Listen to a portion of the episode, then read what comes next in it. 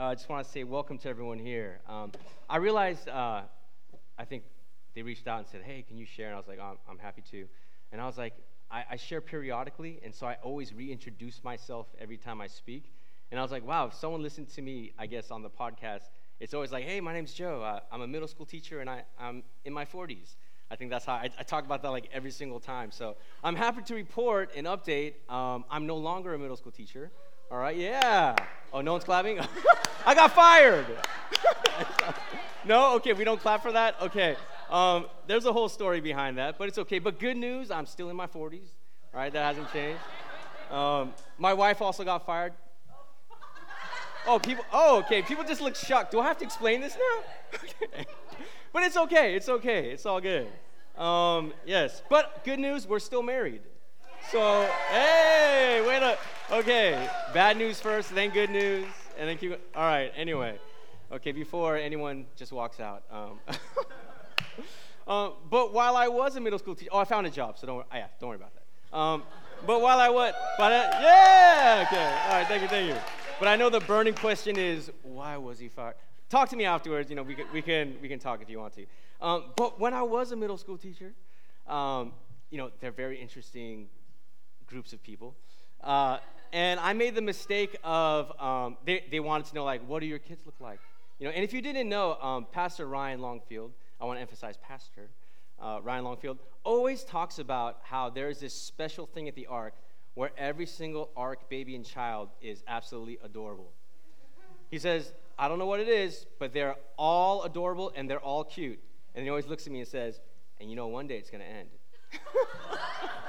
he says, oh, okay. You know, I'm just shocking people today. like, I was like, oh, I wrote, I wrote joke next to that, but it didn't land well. Um, um, but you know, but you know, I, am sure, I'm sure, you know, babies are beautiful. So, uh, oh my gosh. All right. Um, so my kids want to know, like, hey, let me see your, you know, you always talk about your, your kids. Um, I want to see what I want to see what your kids look like, right? And so I was like, sure. And that, without thinking, I pulled out my phone and, and you know, I'm in my 40s, but I, I, have an Instagram, and so I, and, and my Instagram is basically my kids, right? And so uh, I, I, I open it up, and then I also made the mistake of like not hiding my Instagram name, and so they immediately pointed that out, and I was like, oh no, but I was like, I'm not. It's, it's on private and I'm not going to accept their friend requests, you know. Um, and, and, and then the next thing that they did that I thought was so interesting is that they looked at the number of followers I had and they started to make fun of me, right? They're like, ah, Mr. O only has 117 followers, loser! Which I thought was so weird. And then I was like, you know, you know, and, and the thing is like you can't just like get too defensive, right? Because then you already lost, you know? So I, as calmly as I could, I was like, well, how many followers do you have? He's like, 3,000, right? and, and he pulls this thing out, and so, like, we're looking at it, and he, do, he did have over, like, 3,000 followers, um, but then only, like, two comments per post, right? and it's like, you know, and he wrote in his little profile, follow for follow, you know, and, and I'm like, oh, and, and it just, but it really spoke to me of kind of like the different places and stages in life that we were, right? My Instagram was private. I, I don't want people following me, actually, or make it hard to follow me. I used to not even have my real name. Um, well, part of my name, I guess.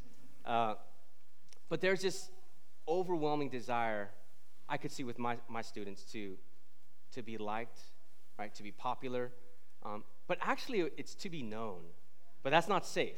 So I, would rather have people follow me on Instagram um, than actually know me. And Another thing I realized was I'm kind of the same way in the sense of there are people that I'll follow on Instagram um, because like I had shoulder surgery uh, beginning of September, and so I put hashtags shoulder surgery, and all these people pop up, and it seems like they're doing a lot of great exercises. So I followed a whole bunch of people, and after my rehab, what did I do? Clean my account. I'm so sick and tired of you, Teddy doing your shoulder exercise every morning. like, unfollow, unfollow. Like, oh my gosh, you're only reminding me of like I'm not doing my rehab. Unfollow, unfollow. And so, so and some of you guys don't know what I'm talking about here. It's like this idea of, of being a follower or following. It's kind of it's, it's just it's easy as a click. You follow people who you think are interesting, who you agree with, or that you want something from. And when it's kind of like you've served your purpose, um, you're messing up my feed, then you just put on mute. You know, if, if you're friends, you have to mute them because then they know you unfollow them. But, but you basically unfollow them, right? And it, I've just really been thinking recently of like, what does it mean to be a follower of Jesus, right? Like, what does it actually mean to follow him? And James was up here and he was talking about um, apprenticeship. And in his time, um, Jesus, yes, he was a carpenter, if you didn't know that, but he was also known as a rabbi. And what happened was all the young people would, would memorize the Torah, which was like the, um, in our Bible, it's like the first five books of the Bible, was the Jewish um, writings uh, by Moses. And they would memorize it, and until about the age of, I think, around 13, and at their bar mitzvah, where they, where they believed like you would now become an adult, there was no like teenage years, there was no adulting. It was like you were a child, adult, right?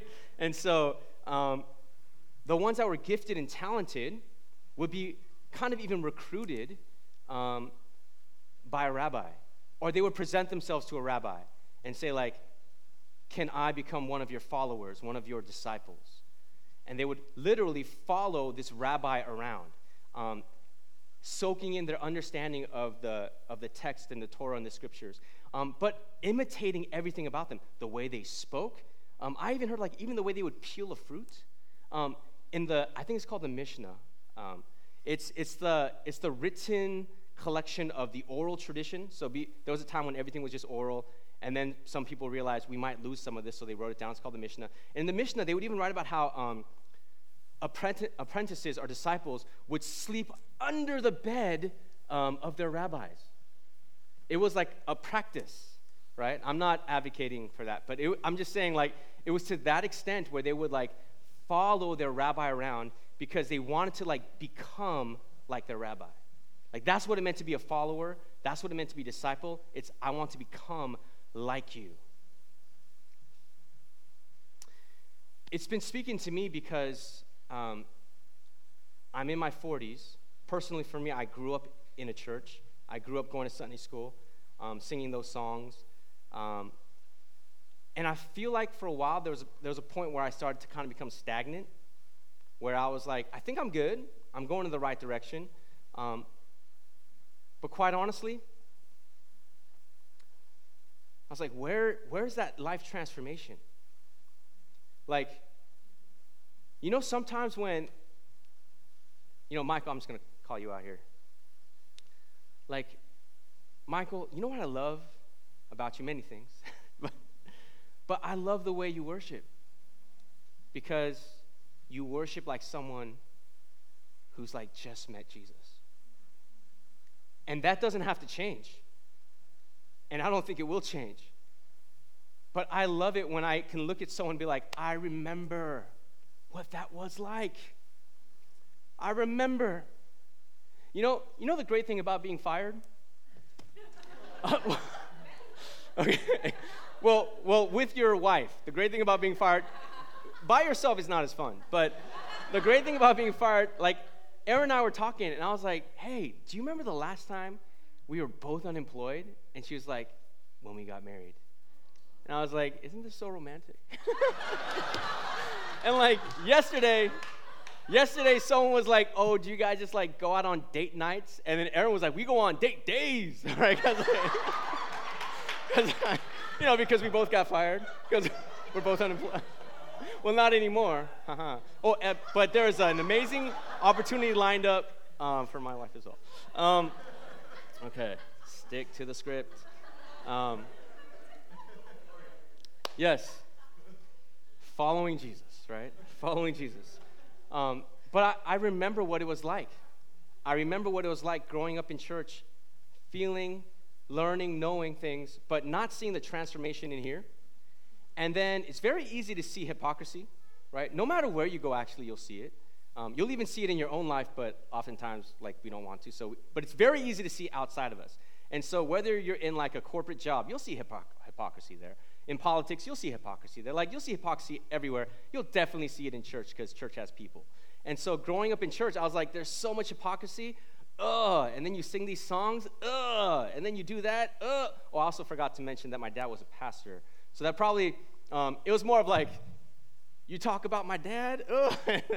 and I'm like, I know he's not perfect, but I thought, like, where's this whole, like, loving each other, forgiving each other? So I grew up, you know, with issues about church. Um, and I saw a lot of hypocrisy. But I, the, the fact was actually, like, I couldn't deal with hypocrisy in here. Um, when I was, like, 18, they were like, Joe, you know, like, four chords on the guitar. I was like, yes. And they're like, and you speak English? Yes. You're the new youth pastor, right? like, congratulations. Like, that's kind of how it worked in the immigrant Korean church.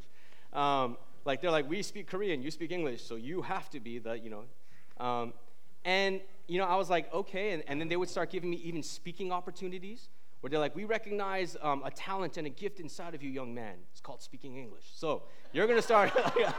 and so, like, I, they would give me these opportunities to, to preach, but, like, I was nowhere near ready to, my character wise, to do that. Um, there were like addictions and brokenness in my life that I would struggle with Monday, Tuesday, Wednesday, Thursday, Friday, Saturday, even Sunday. But then I would have to go up there and like give a sermon or, or, or lead praise. And, and I would really try to like be good and like, but I was not good at that.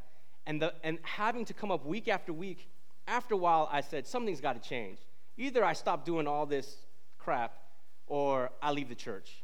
And so I left the church, right? So I, because I, I, didn't know. I was like, I, I, I could not willpower my way out of my dysfunctions. I couldn't discipline my way out of my addictions. I couldn't. That's not how addictions work. And so I just remember coming to the people at the church and saying, because um, I, I saw, I, I, was trapped. I was like, how do you, how do you get out of this? I, I just hate being hypocrite every week standing in front of people. I, I hate this double life I'm living. Like, how do I escape this? And then I saw one of my friends uh, went to plant a church, which was like start a new church. And what he told the people was, God has called me to start a new church. So I'm going to leave and start a new church.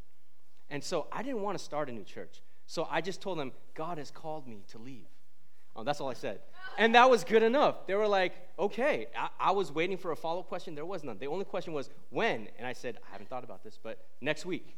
And so, so that, that's how I left church. And um, in my heart, I remember like, I had so many things going on, and I just remember in my heart like being so angry and bitter and disappointed, being like, God, like, why is my life so horrible if you're supposed to be like kind? And I'm not expecting you to like help me win the lottery, but I'm like, don't like be against me.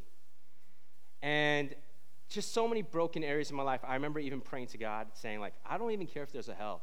Like, you know what? Actually, I believe there is a hell. For me, I feel like I've seen and experienced things too much to deny that you exist. I can't deny that you exist. I can't deny that there's a hell. But I'm just at the point where I don't even care anymore. And this was like my what I thought was my last prayer, and I just said to God, like, just please leave me alone. Like you're real, hell is real, I'll probably go there. But I'm gonna go this way, you go that way. Just leave me alone because I'm sick and tired of it. I decided I'm no longer a follower. And then I remember uh, a couple months went by, six months went by, and my life is still miserable, I guess. I didn't know it, but I was in depression. Um, most people don't know they are in depression until maybe they're out of it or someone tells them, but I wasn't hanging out with people. And uh, one of my friends, I ran, um, ran into him, and he, and he, came over, and then it was too late, so he was like, I'm just going to spend the night. And I was like, all right, fine, you can spend the night. Um, he used to go to my former church, and so then I was like, but you need to wake up. You know, he said, wake me up early so I can make it back to, to church tomorrow. I was like, great, cool. So we both overslept, and I turned to him and I was like, you need to wake up because you know you're gonna you got to go to church. Um, he's still sleepy, waking up, and then I, I, oh I was also lying to people that I had you know going to this other church uh, that didn't exist, and uh, so. And so he, he like looks at me and he's like, what are you going to do? I was like, well, I'm going to go to my church, so you better hurry up and go to your church. And then he just kind of rolled over and was like, oh, I'll just go with you to your church. And I was like, but you can't, right? Like, there's no. And so um, I knew a friend who, ha- the guy who said he was going to plant a church. That was the only other church that I knew of, like where it was, right? And like what time it started. And so I was like, okay, that's the church I'm going to go to. We'll go a little late, we'll leave early, and hopefully no one talks to me. And so then he won't ever know that I, this is my first time there. And so, you know, and I was like, and hopefully this is like one of those unfriendly churches where no one says hi to you. So then we just go in, go out, boom. Um, and the thing is, like, as soon as I walk in with my friend, my friend who started the church sees me. He's like, Joe! And I'm like, hey, please don't say anything else. And but he never brings up like, good to see you. What are you doing here? Like none of those questions. I, you know. And we're just talking. Um, and he says, hey, do you want to come to New York with me? And I, and I'm just like depressed and lonely. And I'm like, yes. And I was like, for what? He's like, oh, I, am I'm, ex- I'm invited to speak at this um, event.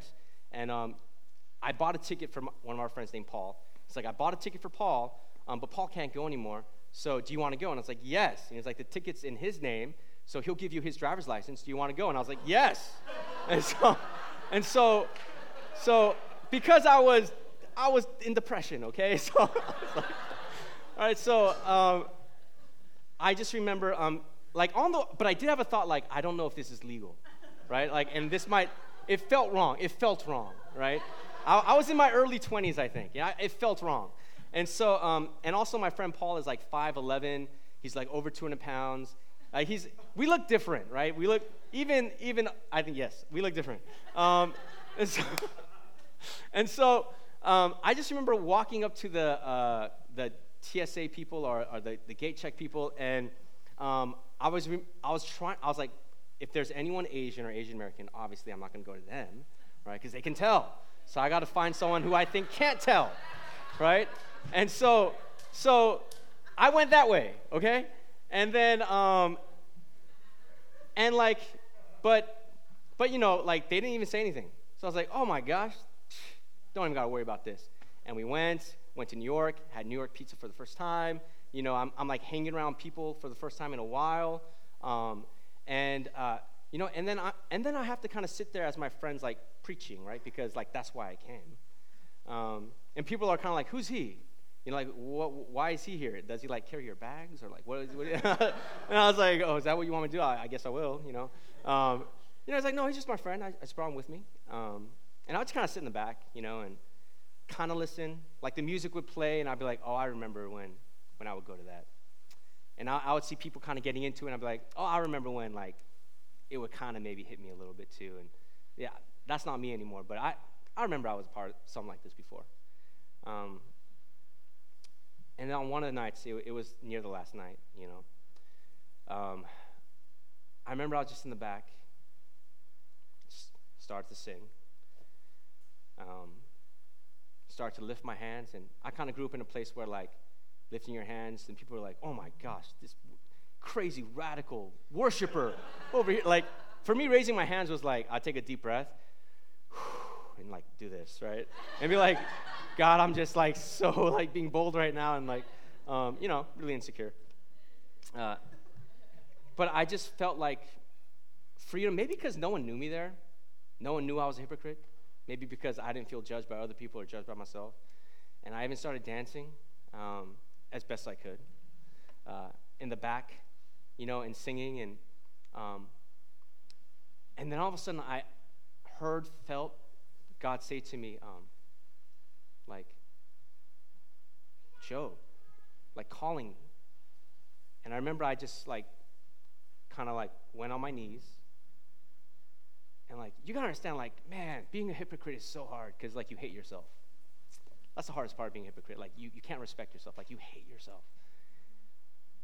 And I remember just being on my knees and like saying, like, God, if you still want me, like, if you still want me, then, I, then, then I'm yours. And I just felt this thing that I'd heard about called grace. And people always talk about grace and try to describe it. And I was like, I just felt like the love, the acceptance, the like, I would never reject. Like, see, I, you know, some of you guys might have broken up with someone because you saw it coming. You know, like maybe you're like, oh, this person's gonna break up with me, so I'm breaking with you first, right? Like, like that's kind of what I try to do to God, right? I was like, I was like, I'm such a hypocrite. You're gonna judge me or like expose me in front of everyone, uh, so I'm gonna break up with you, God. You know, I just felt like grace. C.S. Lewis called it the relent- God's like the relentless hound of heaven, where He's like, He will not leave me alone. Like He will, like I can turn my back on God and say I'm leaving you, but He will not leave me alone. He will consistently hound me and come after me. And, you know, like, I just remember that moment transformed my life so much. And then so many amazing things happened in my life. But somehow I found myself like in a, I don't want to say rut, but just kind of like going to work, you know. And I enjoyed going to work, paying, you know, before I got fired. No. Uh, paying the bills, got married. I enjoyed that, enjoy that. Having kids, enjoyed that, enjoying that.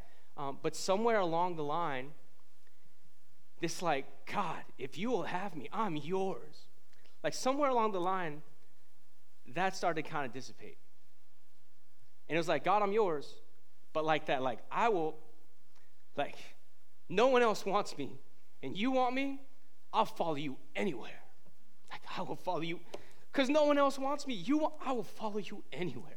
Like, that's allowed. Now I'm like, hey, my wife wants me, right? Like, my kids want me. Like, these other people, like, I'm pretty wanted. Like, I'm actually, and those things are all true, right? Those are all true.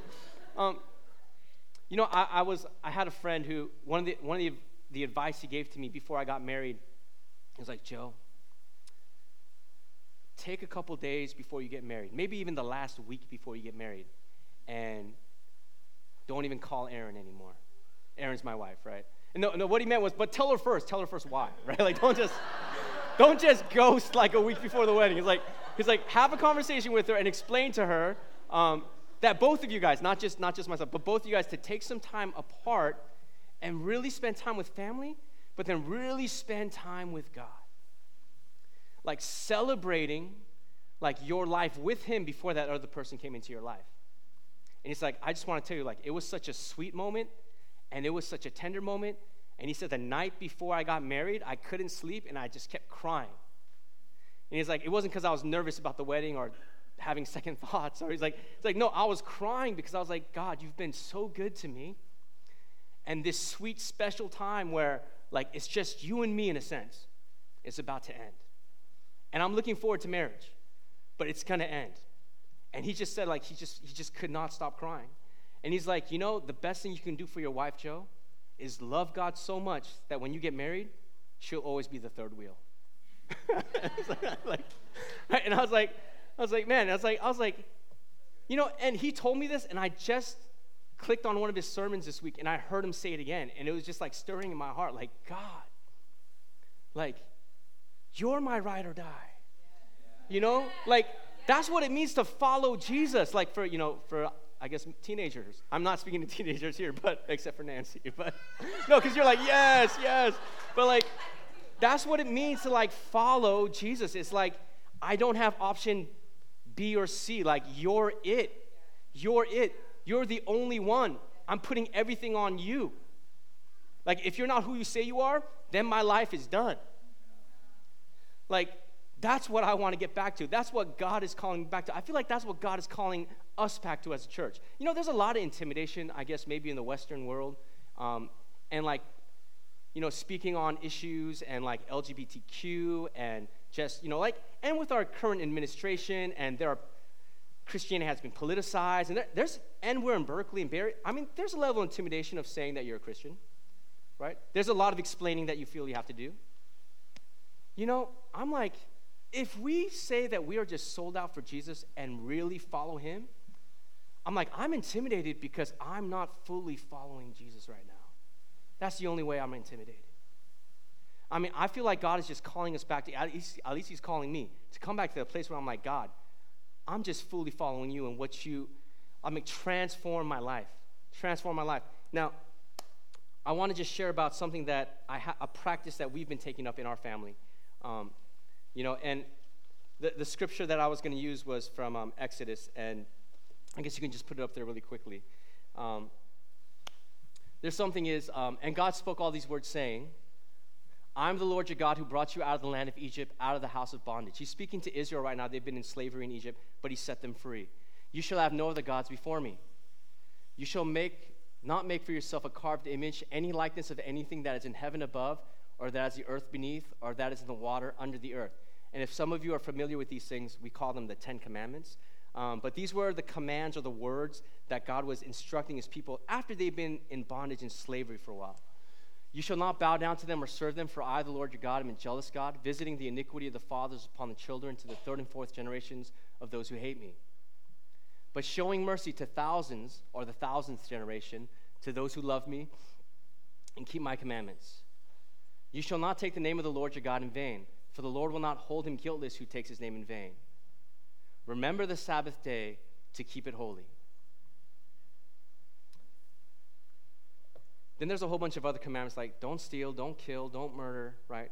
Don't covet, like want things from other people that, that they have that you want. Um, and when it comes to the Ten Commandments, I'm like, well, I feel pretty good because like I, I don't kill people, right? Um, I have stolen and I have lied, right? But I don't kill people, okay? Um, and then Jesus came along and, and said stuff like, you know, if, if you hate your brother, it's like you've already committed murder, right? It's just like your action hasn't caught up to your intent yet. Um, and things, I was like, oh, okay, great. All right, but but the one commandment I never considered to really take seriously was the one that we just read that ended remember the Sabbath and keep it holy. Right? It's the first command that God says is holy. And this whole idea of being a follower of Jesus, Jesus kept the Sabbath. And there's so many spiritual practices and disciplines. Um, I'm not going to do a whole so, like a deep dive sermon on this, but I just want to tell you, as for the like past five or six weeks, as my family has been talking about like how do we follow Jesus? Like how do we actually literally start to follow like a disciple would follow a rabbi and apply ourselves to these spiritual practices and disciplines? One of them that we chose was Sabbath. And so it's like, what does that mean? And there's a lot of studying that you can do, but quite simply, um, it goes back to God setting a pattern of when He was creating the world, He rested, He created the world, and then on the seventh day He rested. And so that was like where the Sabbath came from, where He created for six days, and then on the seventh day He rested, and He rested to delight and enjoy with humanity. And just like we were designed to breathe air, like every couple seconds, you need to like take another breath. And then you can stop, you can hold your breath.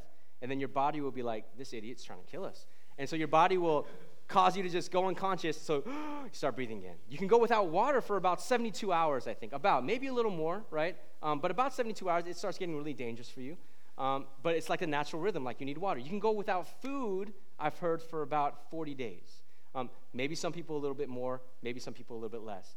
Um, but do you understand that just like food, air, water, there's a rhythm that God has created with Sabbath, where He said every seven days, you need a Sabbath.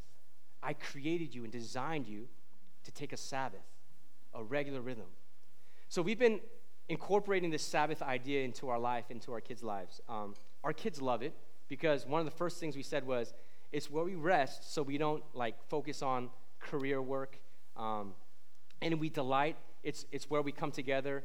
We focus on like worshiping, and we also focus on being together. And so one of the things that we all said is so no iPhones. And my daughter was so excited for this. And also made me feel like, oh, wow. Because I was like, so mommy and daddy can't look at their phones, and we put it away. And that made her so happy, right? Which tells us something of like, oh my gosh, I'm on my phone way too much. Um, and so she comes now, and it was so bad because like I would kind of say that, and it was really hard, guys. Like I would, I, she would catch me. I would hear the little pitter patter of feet, and then I would, I would like throw my phone down, and she would come, open the door, and not not walk into the door, but you know, like you open the door and like you lean in, and she was like, "Were you on your phone?" and I was like, I'd be like, "Yes," and she'd be like, "It's Sabbath, Appa." right? And I'd be like, it is, it is. Pharisee. No, I'm kidding. Pharisee were like very religious people back in the day.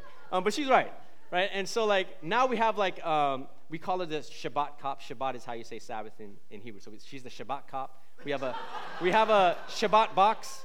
And then when we start Sabbath, part of our ritual is like we hand them over, right? She comes over and we give her the phones and she puts them away right? Well, she put them away one time, and then we were like, weren't sure if she would remember where. So now we're like, this is where they go, uh, stuff like that. Um, and, and, and it's really interesting to see where like um, all this legalism and rules came from from the Pharisees because like some people are like, there's no work, so there's no cleaning, there's no doing dirty dishes. You just, you know, just enjoy, which I'm totally fine with that, right? And so, um, but then um, Olivia like made a mess, right? And so I was like, Olivia, you need to clean that up. And she's like, but Appa, it's Sabbath right? And, and so I'm like, okay, um, oh, I just made up a new rule. So we don't clean up old messes, but we clean up new messes, right? like, I'm like, I'm like, oh, this is how the Pharisees got started, right? I was like, and so, but we still keep that rule, okay? So if it's an old mess, we leave it until like the end of Sabbath. Um, but some of the other things we do too is like we, we don't talk about work, right? And it's, you know how hard it is to not think and talk about work? Um, I don't, we don't check our email and respond to emails. Um, it's really hard. Um, sometimes you want to say, talk about work with each other, and it's like, oh, no, no, no, actually, no. Um, and not that you have to, but even for us, it's like complaining. Um, I didn't realize that I, I, I, t- I tend to, I, I thought they were observations, but sometimes they're, they're complaints. And I was like, but really mindful of like, oh, wow, like, not on Sabbath. Like, we delight, we rest. People don't buy things on Sabbath. And you can take it as legalistic as you want to, but the idea behind it is because you're thankful and grateful for what you have. And I didn't realize, but what my, one of my hobbies are actually building wish lists on Amazon. Right? Like, I mean, I don't even know if that should, should be a hobby, but it's like, it's what I spend my spare time doing, right? Um, I'm like designing rooms, right? And, and like, you know, I, I, I, I have a Pinterest account, right? Like, I, and I go and people ask me, how'd you get so good at this? I was like, it took a lot of time, right? a lot of staring and coveting at other people's stuff, right? Instagram. Come on, those bed in a box, Casper mattress, and all that stuff, right? All those like people who are smiling so blissfully, lying in their beds. Everything's perfectly white and flowy and fluffy in their PJs, and they have that perfect down comforter. And I'm like, I want that. Mine. But that that hunger in me is actually for rest. Like, I want to create this restful space in my house, which is why I need to buy a fiddle fig leaf tree, right?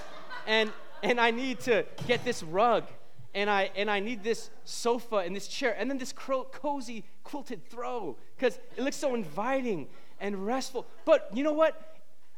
Instagram cannot give you that rest. That rest comes from Sabbath. It comes from Sabbath. And it's hard. Because there are times when I'm like, okay, so I've got some free time right now. I want to pull out my phone and start looking for things on my Insta stories or Instagram or what else can I buy to create this perfect, cozy, restful home. And it's in those moments where I ha- I'm now actually having to like surrender to God and say, like, actually, God, I'm medicating myself with these other things. And not that those things are bad, because I'm still going to buy a fiddle fig tree. like, or, or, maybe we'll talk about it. Um, we will still maybe buy. Uh, not those things are bad, but like when you turn to those things, when when you can't be alone by yourself without distracting yourself, like it's a sign that something needs rest, that you need rest. And it's been really hard and really good to, in those areas say, God, I'm so undisciplined right now. I'm so craving something that I don't even know. I'm like so like unable to rest right now. Like I don't even know what I want, but I'm I, I just I just need rest right now, God. And surrendering those times and moments to God and inviting Him, saying, like, this is where I need you, Jesus. Like you say you're enough. Like, what does that even mean? I don't even know. You know, and then there are moments where, you know, like people probably think I'm an amazing father and I'm a pretty good dad, I think. I'm, you know, Erin gave me a thumbs up. Um, but there are moments where my kids are playing. Now, before, they couldn't play by themselves before. Like, you, you have to watch them, right? Like, I mean, you get to watch your kids. Um, but now Olivia's five and Junia's like two and walking and talking, and they play together.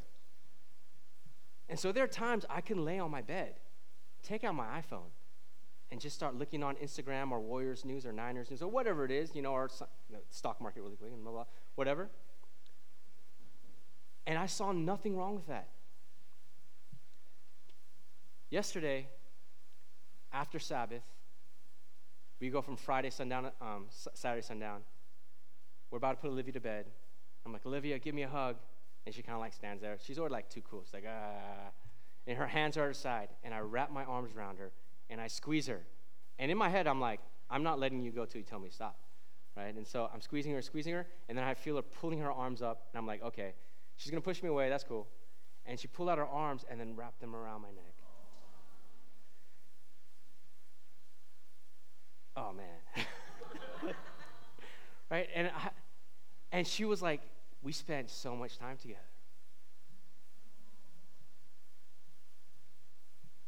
And nothing wrong with looking at Instagram. Nothing wrong with taking a break. You guys work hard, we all deserve it. But when Jesus says, whoever seeks their life will lose it, but whoever loses their life will find it, that when Jesus said in Matthew, whoever wants to be my disciple or follower has to deny themselves and take up their cross. Cross was something that they killed people on, and follow me. Meaning, like, you need to lay down your rights. There are your rights, actually. You are absolutely justified that you have a right to that. They are your rights. But you lay it down and he says, You will be my disciple. But the promise is that when you lay down your life, just like Jesus was raised back to life, just like when Jesus died on the cross, he was raised up, he's going to raise up a new life in you. Like, that's our hope. It's not just I'm going to die and surrender. It's like, no, when I die and surrender, Jesus, you said that you're going to raise up a new kind of life in me. And right now, there were times where, you know, this past month, I've laid on my bed on Instagram because I'm like, I'm so tired right now. I need to just zone out, you know, and I have a lot of Steph Curry stuff popping up on my thing. And I'm like, oh, his kids are so cute. so bad, right? I'm like looking at his family, and my, my two girls are playing in the living room. But I'm like, but I need this rest right now. I deserve it. And I'm not saying no to self care. So please hear what I'm saying. I'm not saying it's wrong. Like, you absolutely need, you do need time for yourself. Like, I'm not saying that. But what I'm saying is, I was unwilling to even entertain the possibility that this might be something where God was saying, in this moment, put that down and go out to your kids. That's what I'm saying. I'm not saying that every that you should never have like, you know, a date night or a spa time or go to the gym for yourself or no. What I'm saying is this was an activity where I said no. Untouchable.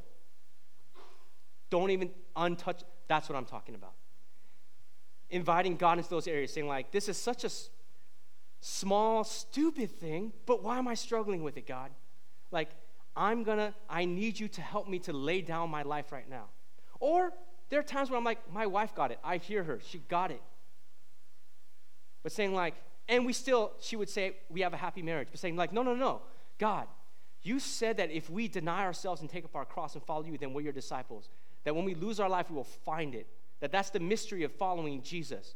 So even though my wife got it and she wouldn't complain, in this moment, God, teach me, help me I repent. Show me to be a true follower of you that I'm going to get up and say, like, no, I, I'm going to do this. I want to do this.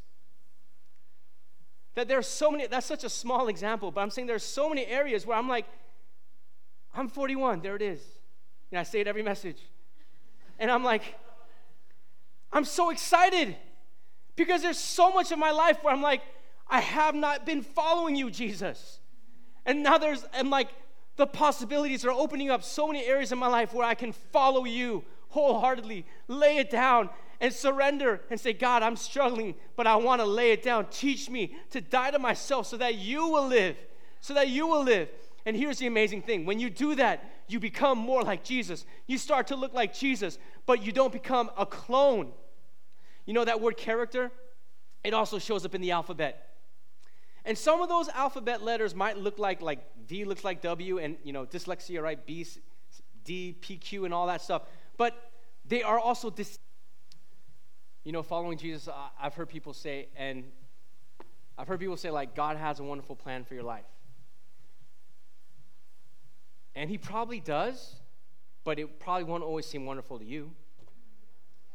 Um, and He does have a plan because I would think he has a plan because he's smart. But it's not just for your life. I mean, it says, For God so loved the world that he sent his only son Jesus to die on the cross. The plan for Jesus' life was this you're going to die on a cross. That was his plan for Jesus. But it was for the world.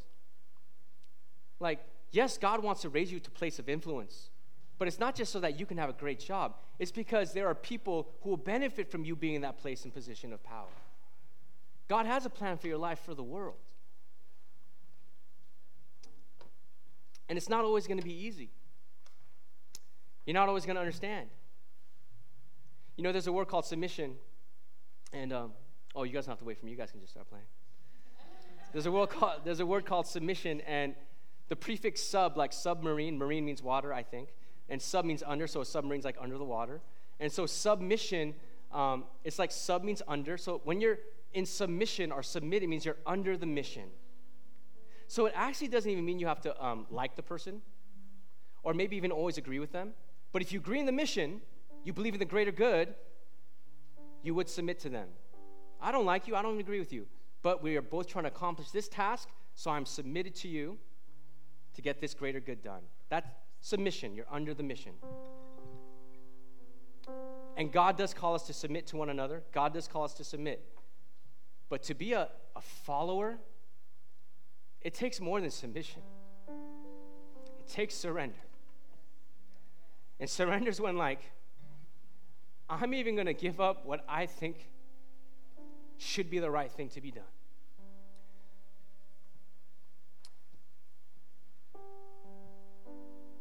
Following Jesus is not easy. He said, Take up your cross. Who takes up the cross? The person that's going to die on it.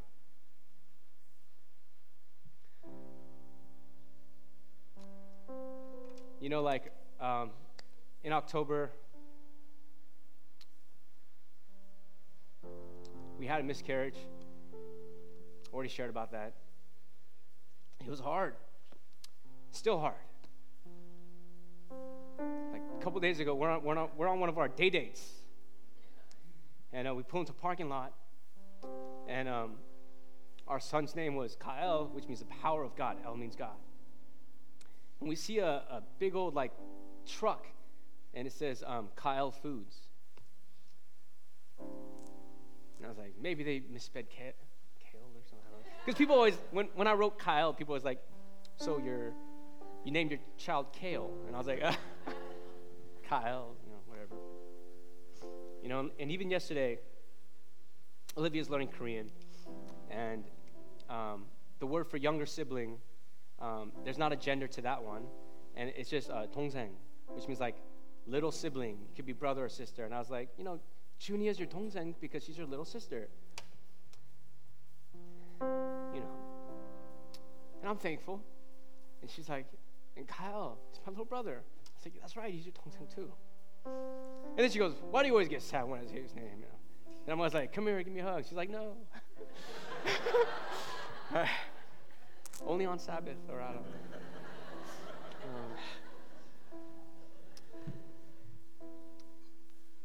So what I'm saying is, yes, this is like the grieving we're going through and, and our pain, and so appreciative of our community, committee, community, and those of you who like you know love us and supported us.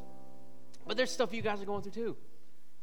Stuff that people know about or don't know about, you feel care about to different degrees. Struggles you're going through, anger, pain, grief, like all this stuff that you're going through too. And I'm saying, like, following Jesus does not inoculate you from suffering. Everyone suffers. People who don't follow Jesus suffer. Like, we all suffer. But we have a God who took away his immunity, his immortality, and said, I'm going to come and suffer with you. I'm going to be with you. And a God like that, I will follow and I will teach my children how to follow. God, I just pray right now on behalf of everyone here, Lord, teach us how to follow you with all of our hearts. Teach us how to be your true disciples, your true followers. And wherever we are, God, whether we're close to you or far away, God, just turn our hearts to you, Lord.